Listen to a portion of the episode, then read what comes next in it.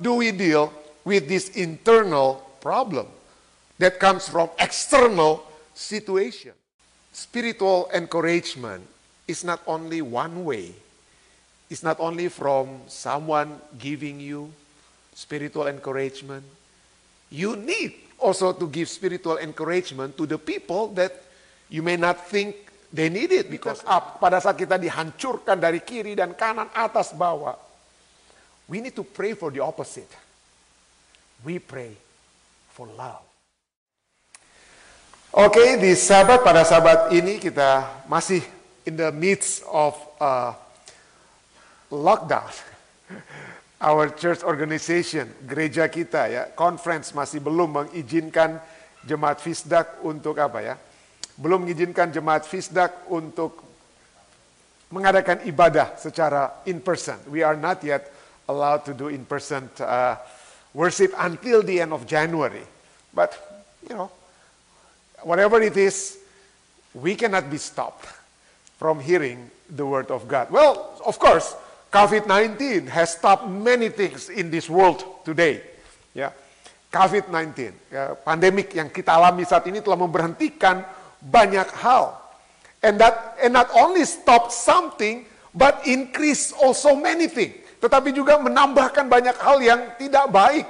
Ya, all kinds eh, all kinds of bad behavior is on the rise during COVID-19. All kind, berbagai jenis, berbagai jenis ke, apa ya, tingkah laku, perilaku yang buruk itu semakin meningkat on the rise during the pandemic, during the pandemic. Murder, pembunuhan, reckless driving, berkendaraan yang macam apa ya tidak ber, apa ya, uh, ngawur berkendaraan dengan kata lainnya, drug overdose, drinking, unruly passenger. Kalau Anda lihat video-video di TV, bagaimana orang di pesawat terbang apa ya, marah-marah berkelahi dan lain sebagainya. so many things.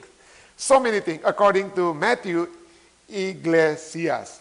And this author, Matthew Iglesias, was quoted in another article that we can read in New York Times. The title of the article, this is very interesting. America is falling apart at the seams. Amerika dikatakan apa? Sedang hancur berantakan. Amerika sedang hancur berantakan. Can you believe this? That America is falling apart at the seams? Well, let's let's ask the author of this article, David Brooks. You know, David Brooks mentioned in this article that the statistic in America saying that in the year 2020 di tahun 2020 the number of people, the American who drive on the road, who drove on the road, fell to 13%. So not many people, I mean, reduced people were driving during the pandemic in, in 2020. Reduced people. Yeah, reduced people were driving. And, but the problem on the road, yeah, pe people get, you know, upset on the road, even death on the road rose 7%. So the, drive, the drivers were less, but the accident more. Sedikit yang berkendaraan, lebih banyak apa? Lebih banyak accident. Ya. ya. What happened? Why so many? And, and this is not only about driving. Another, in this article it says, uh, you know, while this is, this is, this is, you know, perplexing to this author, he said that it's not only about driving. It's not only about reckless driving. But The fight inside the airplane increased. Ya. The murder rate is surging, pembunuhan semakin meningkat in cities.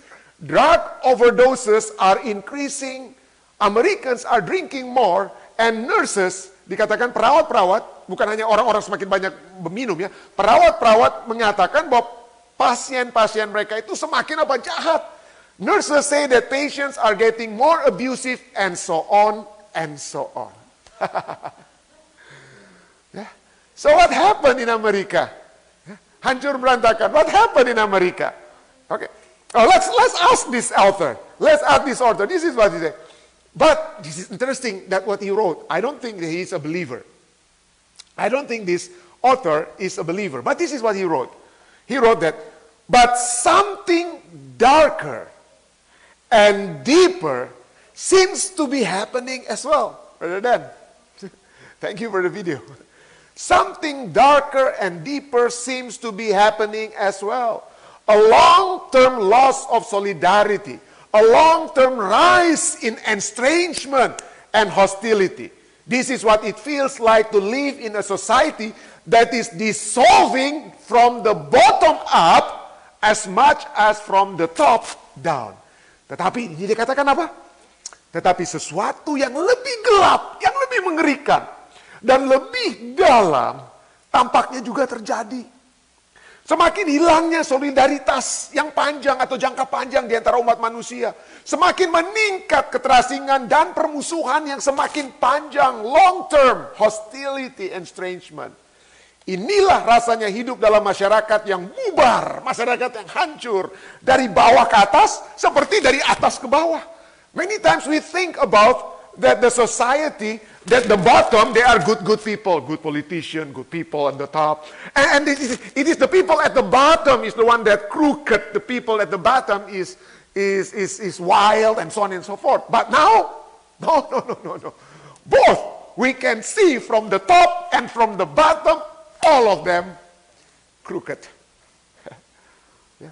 We live in a society that is dissolving from the bottom as much as from the top down. People become nasty. Orang makin jahat satu dengan lain. Mau bilang dari pimpinan tertinggi sampai orang terendah, jahat semua. Sering kan, jada semua. ya. So, there must be there's something darker and deeper. And, and this is interesting. This is what he wrote. You know, this is uh, uh, in, in this uh, article. He wrote continually. But there must also be. Ah, ada juga. Jadi ada ada yang lebih jahat. You know, this author did not know the Bible perhaps. Ya. The Bible has mentioned that our enemy, musuh kita itu what? The principalities. The enemy is what? The evil forces around us. That's why he said that. But there must also be some spiritual and moral problem at the core of this. Spiritual and moral problem at the core of this.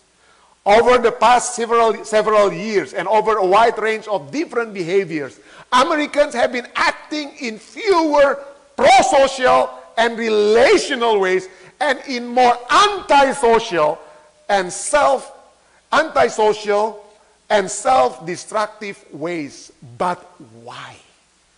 You see?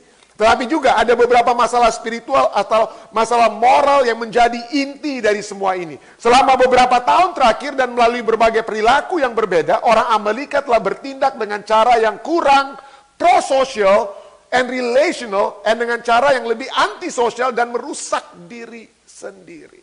Yeah. Oh, I don't have to keep I don't have to talk about the, the role of internet, the role of social media, the role of the role of the the thing in our hand that make us like all zombie, yeah? Perhaps. Yeah? So, spiritual and moral problem. So why? He answered, he asked the question, right? But why? Kenapa? Why we have this social problem? Why do we have this spiritual problem? Why we are being estrangement? Kita saling terasing satu dengan yang lain, ya. Semakin kita terpisah satu dengan yang lain. Why? Kenapa? Kenapa kita merusak diri kita sendiri? Why? And this is he, he, he tried to answer, and his answer there was no answer. Yeah, he said, as a columnist, as a columnist, sebagai kolumnis, sebagai wartawan, I am supposed to have some answer. I am supposed to have some answer, but I just don't right now. Saya seharusnya memiliki beberapa beberapa jawaban, tetapi saya tidak mengetahuinya sekarang. Saya hanya tahu situasi saat ini apa dia katakan? Saya hanya tahu situasi saat ini sangat apa? Sangat mengerikan. Sangat mengerikan. But I thank God. I thank God that we have the Bible. I thank God that we have the Word of God. The Word of God has, have, have, talk already about this. Firman Tuhan sudah berbicara tentang hal ini ya. Mungkin mau disambung ininya di di situ seperti biasa untuk in, untuk PowerPoint-nya. Bukan di situ tapi ke apa ya, ke kamera mungkin. No, normally. Is it normal we, we connect the the the cable to the to the camera? No? Yeah. Yeah, anyway, uh, kita lagi membahas bagaimana caranya supaya Anda yang di on, online bisa melihat apa ya, PowerPoint-nya ya. Anyway, uh, ya kita dulu lanjut saja ya. So, the Bible has, has, has talked about this. The Bible has already given us the clue about what is happening right now. But the most important, the more important thing, lebih penting daripada apa yang Alkitab sudah katakan tentang keadaan kita saat ini adalah how, how do we overcome this? How do we deal with this? It is more important. You know, because the Bible is very clear. The power, dark, dark power, spiritual decline, social destruction, and everything, it is already, you don't have to, you, we don't have to mention it. The Bible is already very, very clear about it. But now the question is, how do we deal with that? You know, as, a, as, a, as God's people. Are we involved with the nastiness? Apakah kita terlibat dengan hal-hal yang buruk yang sedang terjadi? So how do we, bagaimana cara kita mengatasi hal ini? So let's talk about hope. Pengharapan ya. And, and the book of sec, uh, third Thessalonians, buku Tesalonika fatsalnya yang ketiga, berbicara tentang hal tersebut. Oke, okay? let's talk about hope. Oke, okay? Oke, okay, so I'd like to invite all of us, di, kalau ada ada di rumah, ya, Anda bisa membuka Alkitab Anda, Anda membuka Alkitab Anda dan kita membuka di fatsalnya yang ketiga, ya, di fatsalnya yang ketiga untuk melihat jawaban Alkitab tentang keadaan kita pada saat ini. Let's talk about hope in Thessalonians chapter 3. Ya. But before that, let's see the, the, the, the context of Thessalonians chapter 3. In order to see the context of Thessalonians chapter 3, we have to go back a little bit, a little bit. To second Thess, uh, First Thessalonians chapter 2, verse 17 and 18. Second Thessalonians 2, 1 Tesalonika Fatsalnya 2 ayat 17 dan 18. But we, brethren, having having been taken away from you for a short time in presence, not in heart, endeavored more eagerly to see your face with great desire. Verse 18. Therefore, we wanted to come to you, even I, Paul, time and again, but Satan hindered us. 1 Tesalonika 2, 17, 18 katakan, tetapi kami, saudara, kami, Paulus, Silvanus, dan siapa? Timotius, ya, kami yang seketika terpisah dari kamu jauh di mata, tetapi tidak jauh di hati, sungguh-sungguh dengan rindu yang besar. Dengan rindu yang besar telah berusaha untuk datang menjenguk kamu. Kami kami rindu untuk bertemu dengan kalian semua, eh, umat-umat Tuhan di Tesalonika. Sebab kami telah berniat untuk datang kepada man, kepada kamu. Aku, Rasul Paulus katakan, aku Paulus, malahan lebih dari sekali aku mau pergi. Tetapi iblis telah mencegah kami. But Satan hindered us. So Apostle Paul wants to go. Apostle Paul wanted to see them. Bertemu dengan mereka. Tetapi dikatakan apa? Setan atau usaha the power of darkness. The power of darkness hindered hindered him to come to Thessalonica. Okay? And so he was not able. He was not able to visit them. So what did he do? Apa yang dia lakukan pada saat dia tidak sanggup untuk untuk uh, bertemu dengan orang-orang di Tesalonika? And now we can read verse chapter 3 ya. Yeah, we can read chapter 3 verse 1. Oke? Okay? Saya harap ada yang sudah di rumah, sudah bisa mulai buka. We can open chapter 3 verse 1. Oke? Okay? It says, "Therefore, because I cannot come Because I cannot see you. Saya tidak dapat bertemu dengan kamu. Therefore, when we could no longer endure it. The word endurance. We cannot hold it anymore. We are under. We are already in the under problem, big problem. The big problem that Apostle Paul had was he wanted to see them. Yeah. He wanted to see them, but he could not. So he was under under stress or endure ya. We could no longer endure, tetapi kami tidak dapat tahan lagi.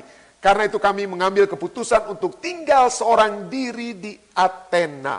So he could not stand anymore. And he could not, he could, he could no longer stand it by himself. So what did he do? He left alone. Why would he be left alone? Kenapa Rasul Paulus harus tinggal sendirian di Athena? Why? Because in verse 2 says, because he sent Timothy. Ya. Lalu kami, kami mengirim Timotius. We send Timothy, our brother and minister of God, and our fellow laborer in the gospel of Christ, to establish you and encourage you concerning your faith. Lalu kami mengirim Timotius, saudara yang bekerja dengan kami untuk Allah dalam pemberitaan Injil Kristus, untuk menguatkan hatimu dan menasihatkan kamu tentang imanmu. Ya. So, you, you, you see this, you see what's happening here? Apostle Paul, they were together in Thessalonica. And they were riot in Thessalonica and they have to they have to leave. Apostle Paul, Silas, and Timothy, they had to leave. They went to Berea. Mereka pergi dari masalah yang terjadi di Thessalonica, mereka pergi ke Berea. And then what? And then Apostle Paul went alone to Athens, Athens, and then he sent Timothy. He sent Timothy for a while to Thessalonica. So we sent Timothy. We sent Timothy to you in order to what?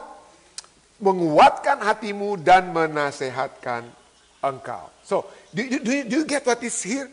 Yeah. Apostle Paul in verse 1 says, Let me be alone. Let me be alone as long as you are not alone. Apostle Paul want to stress to the to the to the people in Thessalonica, orang-orang di Tesalonika. Biarlah saya sendirian, yang penting kalian jangan apa?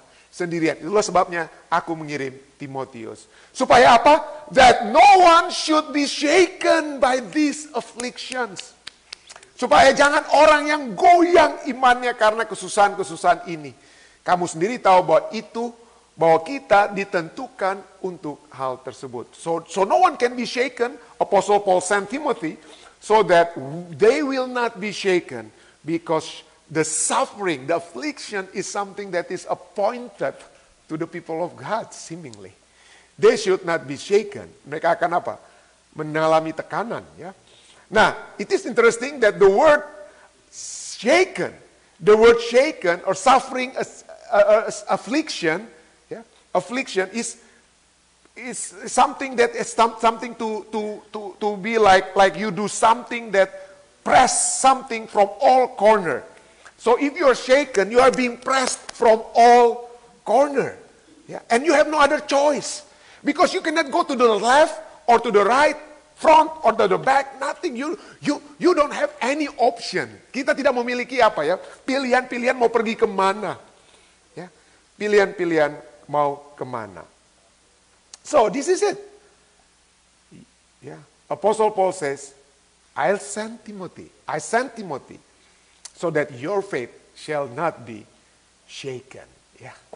So our faith shall not be shaken. Interesting also that the word, as I mentioned, yeah, kesusahan, affliction, come from the Greek word thlipsis, pressures, yeah, you constrict, wrap together in a narrow place. You are in a narrow place because It is like internal pressure.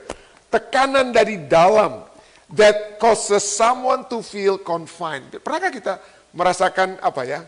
Keadaan iman yang goyang. Pada saat iman yang goyang, apa yang sering kali kita katakan? Aduh nggak ada jalan keluar pendeta. Kita tidak memiliki jalan keluar. Tekanan itu semakin apa? Terjadi di dalam kita. Internal pressure that causes someone to feel confined, restricted, without option. Yeah?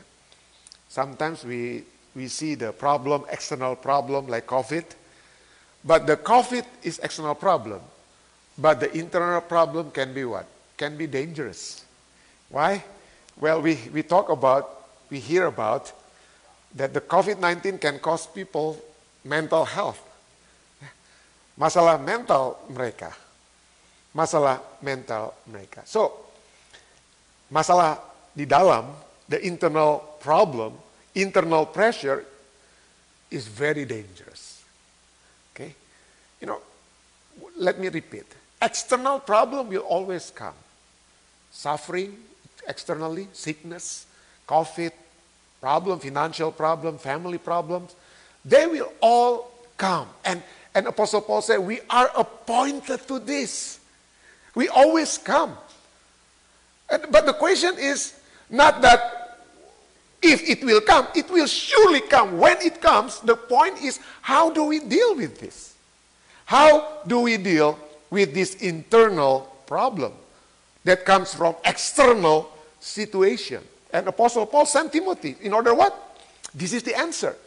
Someone to establish you.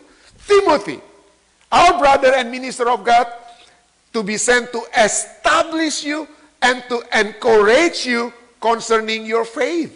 Ya. What does it mean to establish? Indonesia menguatkan. Ya, steriso, steriso to give support to secure, firmly establish. In, this is like this is like a, a, a plant, ya. Ini bagaikan apa ya? Bagaikan tanaman yang apa ya? Yang solombo, already very weak. This plant already weak by itself. But you need to strengthen the you need to strengthen the plant.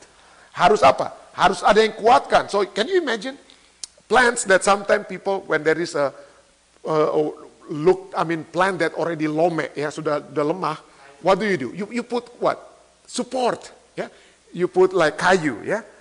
To to give support to secure, so establish menguatkan. They need to be secure, they need to be supported.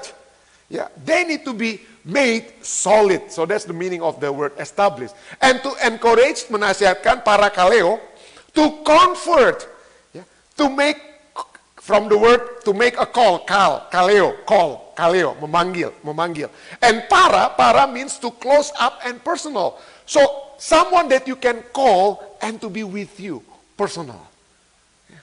Someone to comfort you. Para kaleo, to comfort, to encourage, to console. Orang menghibur ya.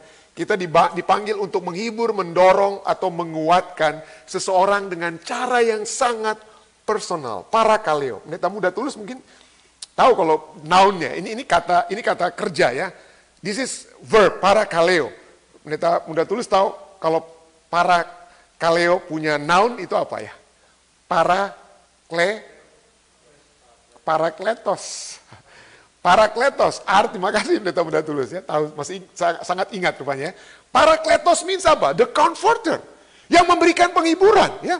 The comforter yang memberikan penghiburan bagaikan seseorang yang menderita kehilangan anggota keluarganya lalu kita cuma duduk dan apa? Menghibur mereka.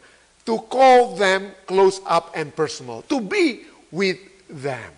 So the Holy Spirit, the comforter, will be with them with the, with the disciples when Jesus left. And this is the same thing Apostle Paul says to the people in Thessalonians that Timothy will be there to establish, to encourage you. Timothy will be your comforter, in other words, yeah? So that you can be strengthened. You were like you were like a plant that is already almost to fall down. But the coming of Timothy will give you the strength that you need. Memberikan kekuatan yang kita butuhkan. For this reason, and then Apostle Paul says in verse 5, For this reason, when I could no longer endure it, I sent to know your faith, lest, lest by some means the tempter had tempted you, and our labor might be in vain. They need to be supported. The people in Thessalonians and all of us in our present situation, we need to be supported. Okay? And we, we, we look for people to support us sometimes. Yeah, why? Because we are spiritually weak. Not only that, not because only because spiritually weak, but because the tempter had tempted. Karena kita dicobai oleh siapa? Penggoda, ada setan yang memang bikin kita untuk jatuh ya, bikin kita embang ya. The tempter will tempt us to go back. Okay? Because this is it. Apostle Paul says, hey Thessalonians, I want you to have a strong faith. I want you to have a faith that is secure, faith that is strong. Otherwise, you know, the tempter will tempt you, and our labor, we introduce the gospel to you, we bring the gospel to you, but if you are tempted and fall, then our labor is in vain. Usaha kami menjadi apa ya? Sia-sia. What does this mean? Apostle Paul was saying, hey, Thessalonians, when the tempter come, when you are suffering externally and internally, don't go back. Don't go back to the condition before you know the gospel. The tempter will always bring discouragement to us, isn't it? Yeah. Ah, Lucy, you are now with Jesus, but look, you lost your job, you lost your family, you lost everything. Go back. It's useless to be with Jesus. It's useless to know the gospel. It's useless to be with the gospel. Go back to your former life. Enjoy what the world offered you. Go back to your addiction. Go back to your addiction. And, and when you talk about going back to the former life, Satan knows very well how to bring you into what we call it relapse. Ya, relapse. Relapse means you know already something good. You, you, kita sudah apa? Kita sudah keluarkan hal-hal yang buruk dalam kehidupan kita. Lalu kemudian kita apa? Relapse, jatuh lagi. Ya, relapse. We have get away from the bad things that we have done. But yet, many times when discouragement come, when we are emotionally disturbed, then we what? We go back. We go back to the old life. Yeah. And Apostle Paul says, no, no, no, no, no, no, no, no, no. Our labor might be in vain if you go back. Don't go back. Don't go back. And Apostle Paul did not want this to happen. Dia tidak mau ini terjadi. Dia mau dikuatkan orang-orang di Tesalonika ini dikatakan apa ya? Jangan sampai iman mereka lemah. Jangan sampai iman. So he sent Timothy and it was a joy. A joy to when Timothy returned back to Apostle Paul and gave the testimony. What was the testimony of Timothy?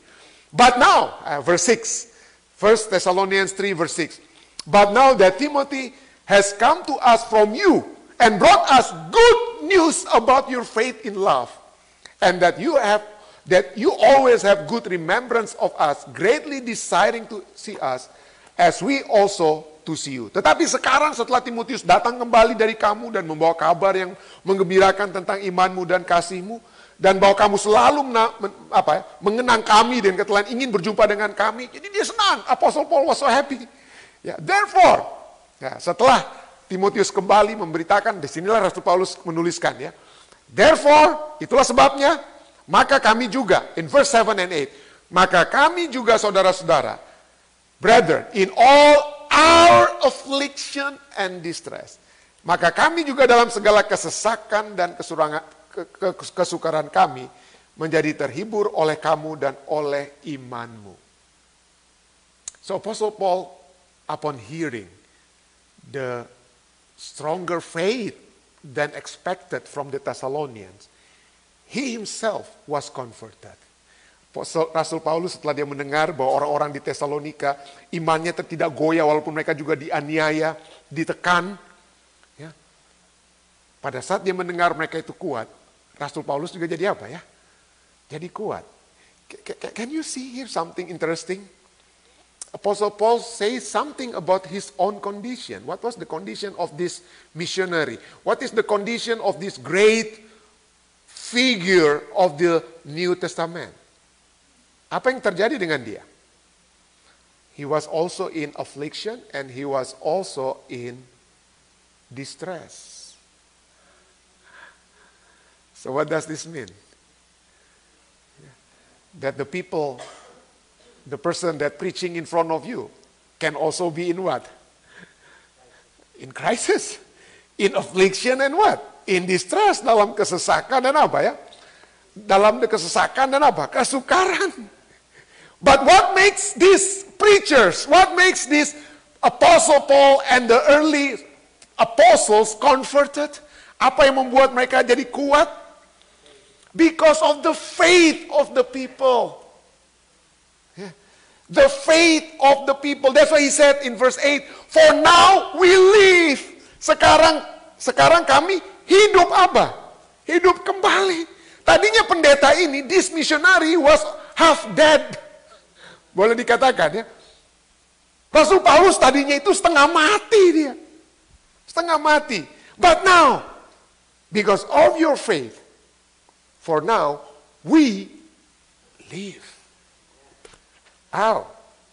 So, so, so, so, spiritual, spiritual encouragement is not only one way.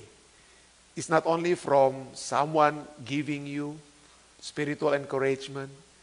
You need also to give spiritual encouragement to the people that you may not think they need it because maybe he's a pastor, he's an apostle, he's a leader. No, they need to. Yeah, I'm so glad that, that we, we can be strengthen one another. At Fisdak, it's not only me who, who give the, the message, Brother Dan. Yeah, it's not only me who give the message every night, but every morning we have some speakers like Adila Angli, Sudari Iin, Pastor Tulus, Pastor Jaminton. Every day they, they present something, almost every day. Yeah, they present something, and that gives me, you know, kept me thinking. If my members can do something Wow.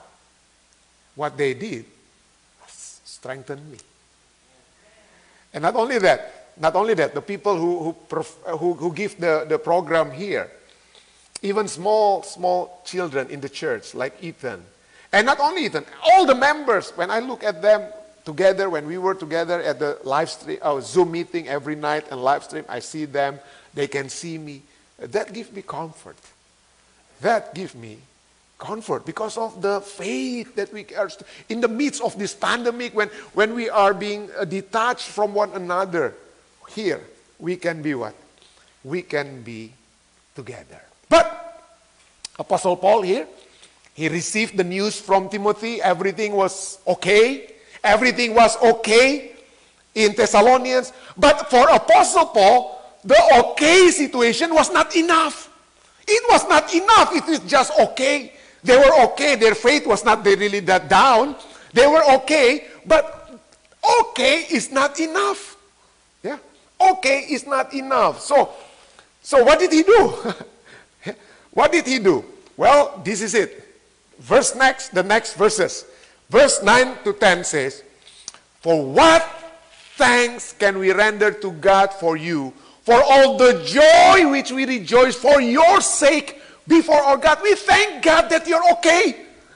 Apostle Paul said, We thank God that you're okay. But that is not enough. What did Apostle Paul do next? Verse 10. Night and day. Night and day, we, in other words, night and day we are praying exceedingly. Tidak cukup hanya oke okay keadaan orang-orang di Tesalonika. Dia ada yang harus lebih terjadi daripada oke. Okay. Dan oke okay-nya itu ayat 10. Siang dan malam kami berdoa sungguh-sungguh. That we may see your face, number one. And perfect, this is the point. And perfect what is lacking in your faith. So okay is not enough. But the faith must be complete. The faith must be what? perfect. It's not that, the, the, not that they have defective faith that we will study later on. It's not that the, the iman mereka itu iman yang kacau. Bukan, no, no, no. They have a good faith, but needs to be more. Needs to be, to have more. We pray exceedingly. Yeah. Apostle Paul, when they say praying exceedingly, it's not like, okay, Brother Angli, I will be praying for you for today. Yeah, I will be praying for you. It's not just like that you know, okay, I'll, I'll pray for Brother Dan, I'll pray for you. No, no. It is with intentional prayer. You know what they need, you know their condition, you know their situation, and you want to pray very specific. Kita akan berdoa secara yang lebih spesifik, bukan hanya di atas, yang di permukaan saja. That's the meaning of praying exceedingly. Apostle Paul wants to do more, he wants to pray exceedingly. Meaning, what does it mean? Sungguh-sungguh. Upe, uh, uh, upe, uh, uperek, uh, apa, uh, not upe, but hai, hyperek periso, hyperek periso. Itu dari dua kata. It's come from two Greek word. Hyper means above. And above, ek periso. Ek periso means above, excessive. beyond excessive, sangat berlebihan. Jadi you need to pray more and more and more, more. You need to pray more.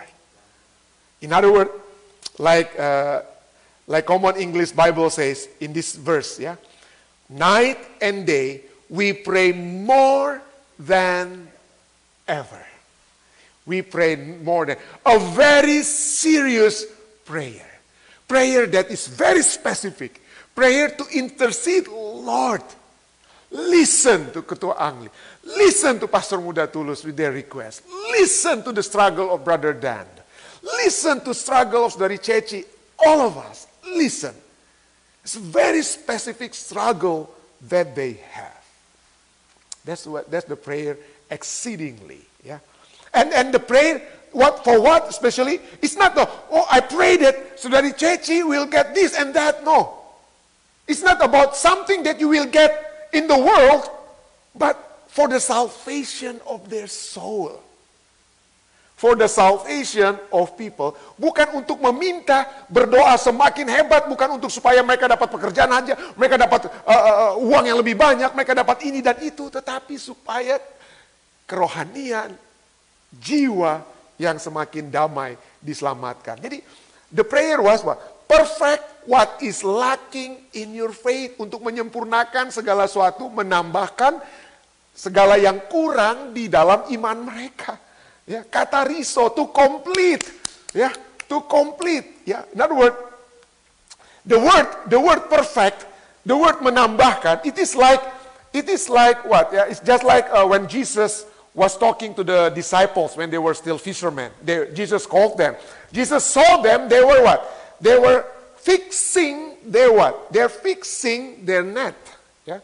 They're fixing their net. Mereka sedang membetulkan jalan mereka. Bukan karena jalan mereka rusak, tetapi itu belum siap untuk apa? Belum dipersiapkan untuk memiliki fungsi yang sempurna. So the, the net, the net that the, the fisherman was fixing, it was, you know, they fix it not because the net is broken, but so that it will be fully function.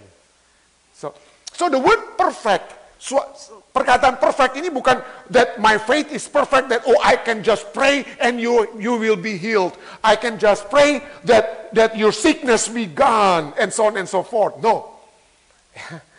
so that your faith is fully function. Yeah. Is fully function. So in other words, like today Living Bible say, for night and day we pray on and on for you, asking God to let us see you again, to fill up any little cracks there may be, there yet may be in your faith. Kalau ada kekurangan-kekurangan, diisi, diisi. Ya. So how do, how did Apostle Paul pray? What did he ask? How do we pray? How do we pray so that our faith can be complete. How do we pray so that uh, kekurangan-kekurangan itu bisa apa? Diisi so that our faith will be fully function. So that the little cracks in our faith can be what? Can be made complete. How do we pray? How, what do we ask from the Lord? Okay?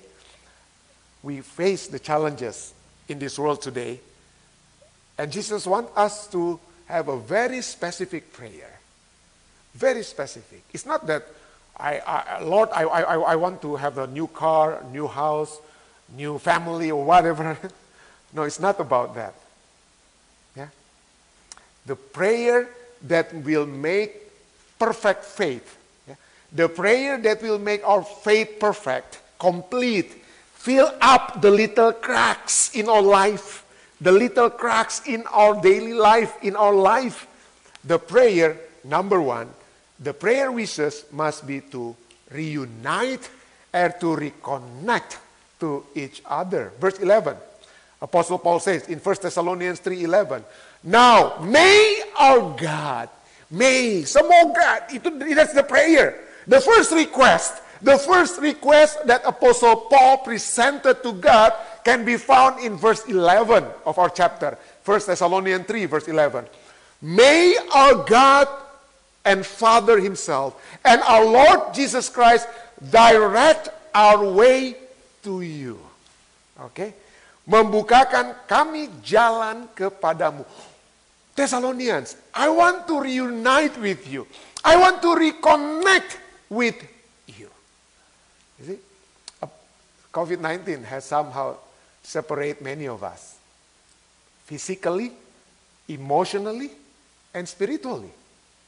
Right? You cannot, you cannot see your friend during lockdown. We cannot meet many members now. And if there is no other, I mean, it, this uh, uh, physical disconnection, you know, it can lead to uh, emotional dis- disconnection, it can lead to mental disconnection, and it can lead to spiritual disconnection. Simple. Lord, direct our way to each other. I want to reunite. I want to reconnect to each other. Yeah? We have been separated like anything. Yeah? But, Lord, clear the way. Clear the hindrances. Clear the way. Help us that we can have a meaningful unity or connection with each other. So we pray. We don't we don't force, we don't do anything, but we pray. You, can, we can pray like this. We can pray like Apostle Paul, Lord, please, I want to be connected to my family. I want to be reconnected to my husband. I want to be reconnected to my wife. I want to reconnected to my children. Please, Lord, clear the way. Pray for that. We, many times we pray for sign, you know, we want to have sign. Lord, I want to have the sign for this and that. But maybe the first thing that we need to pray, the, the, the perfected faith prayer, the powerful prayer wish, is that so that we can be reconnected to each other. Yeah? Reconnected to each other. Number two, yeah. The second prayer that we need to pray is we need to pray to increase the love, the overflow to increase, to overflow the love of God in each other and for all. Verse 12, we, we just finished with point number one, comes from verse 11. Point number two comes from verse 12, from 1 Thessalonians 3. 1 Thessalonians 3, verse 12. And may the Lord, second prayer, request. prayer request number two. May the Lord make you increase and abound in love. See that? Apakah kita minta permohonan doa tiap every night ya? Setiap malam in our Zoom meeting, we always ask request prayer. We request prayer, request. Most of the time is for something what ya, which is okay. I, I'm, not, I'm not saying this is not okay. I'm saying it's good. We need to pray for one another. If someone is sick, if someone is, uh, if someone is uh, eh, have no work yet, no job. But have we prayed that, Lord? Please increase and make the love, your love, overflow from us. Yeah. Because this is important. I'll, I'll tell you why this is more important than, than any other prayer request that we can we can read. Apostle Paul prayer request number two, prayer request Apostle Paul number two. The powerful, perfected faith prayer was, Lord, make your Lord make you, may the Lord make you increase and abound in love to one another and to all just as we do to you. Kiranya Tuhan menjadikan kamu bertambah-tambah dan kelimpahan dalam kasih seorang terhadap yang lain dan terhadap semua orang sama seperti kami juga mengasihi kamu. Okay? So, not only we increase, increase means tambah ya, ditambahkan. But you need to overflow, growing. To grow and overflow. Tak buang-buang. Kasih yang apa? Kasih yang terbuang-buang. For who? Number one, for the people of faith. For the church member, number one, right? Dalam kasih seorang terhadap apa? Yang lain. Apostle Paul talk about people of faith here. Member with the other member. But that's not all. Not only with member with member, but he says what? Dan juga terhadap apa? Semua orang. To one another and to all. to all. And listen, whose love? Whose love that need to be increased and overflow? My love to Brother Dan, my love to Pastor Muda Tulus. Is that my love? The, this, this text, very important that many times we think of our love, my love to my wife, my wife love to me, our love to each other. Yang pendeta muda tulus katakan tak kurang kalau sampai habis uangnya di mall atau apalah tadi itu ya. But what love? See, whose love? Look, look at this. Whose love is talking about? And may the Lord make you. this is the love of God, not our love. Why? Because human love is conditional. I love you if you love me. I love you if you do this to me. I love you if you do this to me and do that to me and do be like this for me, be like that for me.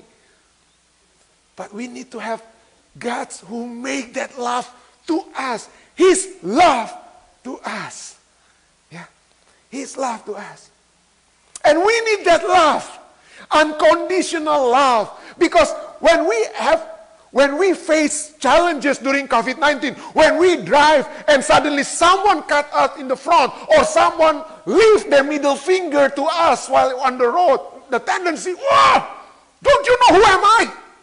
We want to revenge. Kita mau balas dendam kepada orang yang menyakiti kita di jalan. We want to revenge. Our love depleted, run dry. When people do harm on us, and Apostle Paul said, no, no, no, no, no. Don't let the love for one another, for all people run dry. Pray for more love. Pray that it will increase. Pray that that love will be abundant. Overflow. Yeah. Overflow. Pray. Pray that the love will never disappear. Yeah. It is difficult to love in the midst of suffering. Right? Difficult. Why would I love people? I need this money for myself. I need this thing for myself. I don't want to share. Difficult to love in the midst of suffering. And, and, and, and. It is difficult to love someone who make you suffer. difficult, oh Lord. This person He made my life miserable.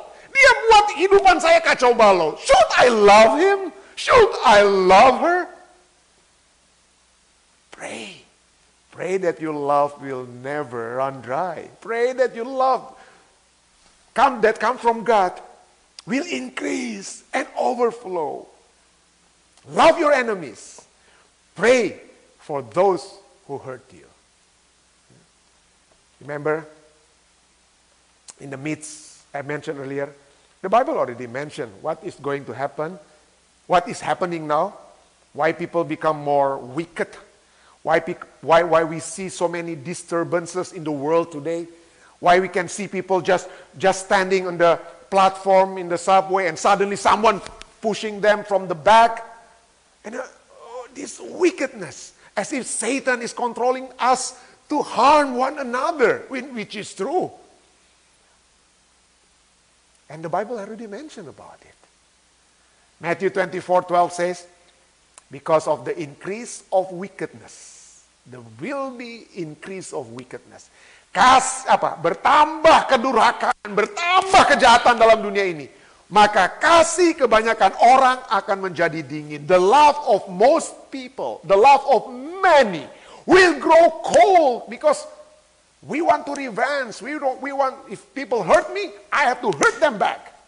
And that makes the love grow cold. Love grow cold in the midst of problem.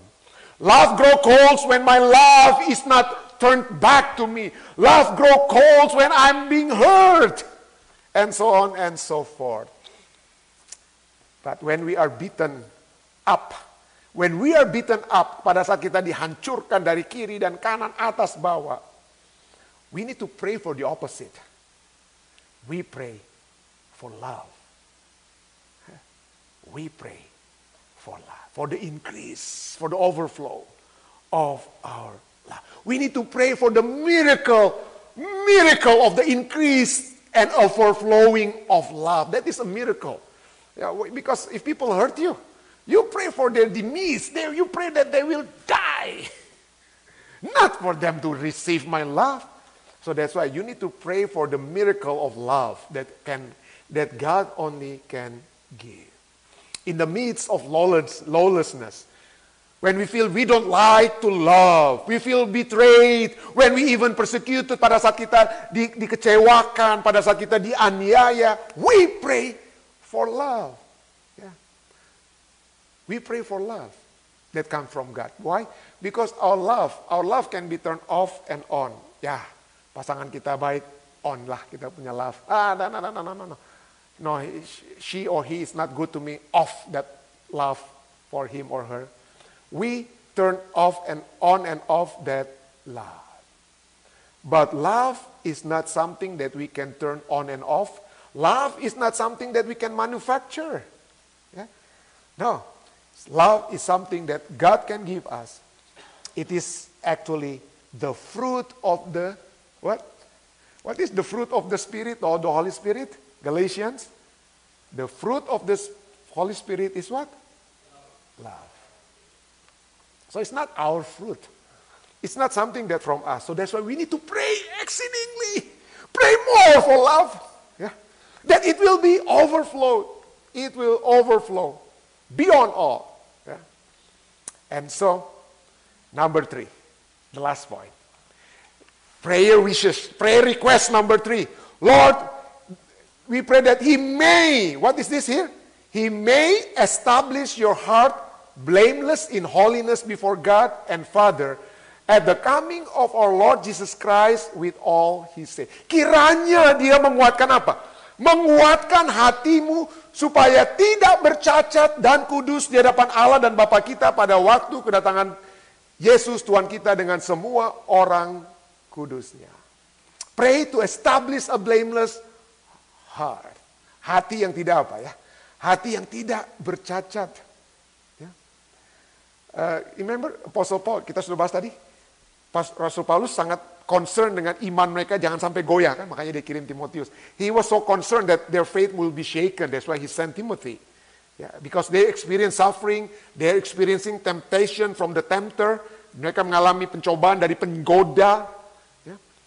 What is the purpose of Satan temptation? Apa tujuan setan menggoda kita? What is the temptation? What is the purpose of Satan temptation? To harm us? so that we will die when somebody push us to, to the, to the uh, on, oncoming uh, subway train? No. The biggest goal of Satan in tempting us is to sever our relationship with God. Menjauhkan kita dari dari Allah. To sever our relationship with God. If Satan push someone and that person is a faithful person, maybe he will be saved. Satan doesn't want people to die and saved. He wants people to die and are lost. That's what he wants. He wants what? He wants to bring people in a destroyed relationship with God. So here, how do we make us closer to God? What is the nature of God? What is the nature of God? Love. What else? Holy, holy, holy. Like, like, like Isaiah say, holy, holy, holy. And in order to be in the presence of holy God, even, even Moses, Moses, you have to take off your shoes. Because this place is holy. Keluarkan, tanggalkan kasutmu karena tempat ini suci. In order to meet with the holy God, we must be holy. Many times we, think, we think about holy, ah pendeta, sok, su, sok suci pendeta ini. Holiness, ah, that is only for the monk, that is only for the people who spend their life in the desert, alone in the desert. No, it's not for us. We cannot be holy here. So many temptations. Exactly. Apostle Paul talked about the tempter that will tempt you because he knew that the purpose is that make you unholy so we cannot meet the holy God. But that's why Apostle Paul said, I pray, I pray that you will what? I pray that you will be blameless. Your heart blameless in holiness. Blameless in holiness. You know that holiness or purity, kesucian atau kemurnian is not about behavior. It's not that, oh, since I don't do this, I don't do that, I must be a holy person. Yeah. Oh, I must be holy because I don't do this, I don't. Holiness is not behavior. Why? Yeah. It's not about what we do or what we don't do. Kesucian itu bukan karena kita tidak buat ini, makanya kita jadi orang suci. Kita tidak buat itu, makanya kita jadi orang suci. It's not about behavior. I can be holy, I can be someone who doesn't do this and that, but still God will not accept me. Why? Because holiness is not about behavior, what we do, what we don't do. Holiness is about heart. That's what the prayer what? He may establish your heart. He may establish your heart. Holiness, purity is about heart. So how do we focus our heart? What important is our heart, pure heart. Ya, hati yang suci, hati yang murni, hati yang damai. Jesus talk about your heart. Blessed are those, this and that, your heart. And how do we focus a purity of our heart? Well, mentioned here. Establish your heart blameless in holiness before our God and Father at the coming of our Lord Jesus Christ with all the saints. How? Before our God and Father at the coming of our Lord Jesus Christ with all his saints. We focus our pure heart because we are hoping for the second coming of Christ. Yeah. That's why I, I want to focus my mind. I want to focus my experience with God's help. Lord, do come. Please come soon. You know, I, I know Satan will do this, Satan will do that. This will happen in this world. But I know this is not the end. The end is your coming. And that is what I'm looking forward. Yang kita nantikan adalah apa? Kedatangan Tuhan. Dan you see here that in the Bible, the coming, focusing on the coming of Jesus, memfokuskan kepada kedatangan Yesus itu will change our wicked heart. It will change our wicked heart. It will make our heart blameless and holiest because we focus on the coming of Jesus. And this is this is what Apostle Peter says. Apostle Peter, Rasul Petrus menyatakan dalam 2 Petrus 3 ayat 11 sampai 12 in, in verse 11 12, he connect between what? To be holy in conduct and godliness. Untuk suci dan salehnya kamu harus hidup. Dan dihubungkan dengan apa ayat 12? Pada saat kamu yang menantikan dan mempercepat kedatangan Allah. The holy conduct, the godliness is when you're looking for the coming of the day of God. That's, that's what that's supposed to, Satan wants to distract us. Satan wants us to see this, to see that, so that we don't focus on the second coming of Christ. We need to focus on the second coming of Christ because what? Because when I die now, if I die now, the next thing that I will see is the second coming of Christ. So we have to be prepared the second coming of Christ anytime, any day in our life. And it's not only in Second Peter talking about that. In First John, First John 3 verse 22 and 3. First John 3 verse 23. Again, about talking about this Purifying ourselves, menyucikan diri kita sendiri. Kita harus menyucikan. How do we purify ourselves when we have this, this hope? When we have this hope. Pada saat kita memiliki pengharapan, hope on what? On the second coming. For we shall see him, we shall see him as he is. And everyone who has this hope, when he shall be revealed, pada saat dia akan dinyatakan, when we have this hope in him, purify himself. Just as he is pure. So, the world may not know why their wickedness, why lawlessness is abundant now. The, the author of this this uh, opinion in the uh, New York Times. He answered what? I don't know. I don't know why the world is become wicked. We know. We know. Yeah. We know. Why? The Bible has mentioned. But the Bible also mentioned, but those who endures to the end. After Matthew 24, 12 to 13 talks about that the lowliness will increase, the, the love will grow cold. But the one who endures to the end will be saved. The end. What does end means? The coming of who? The coming of Jesus. Yeah. When we endure, when we endure. And how do we endure? Make your three prayer requests. Make these three prayer requests. Number one, pray that we can be reunited, reconnect to each other. Pray that the love of God shall be increased and overflow from each one of us so that it can reach others in the church, others outside the church. And pray that we will all have blameless heart. Marilah kita berdoa ketiga hal ini supaya kita dapat bertahan hingga kedatangan Yesus so that we can be endured till the end. I bring this in the name of Jesus.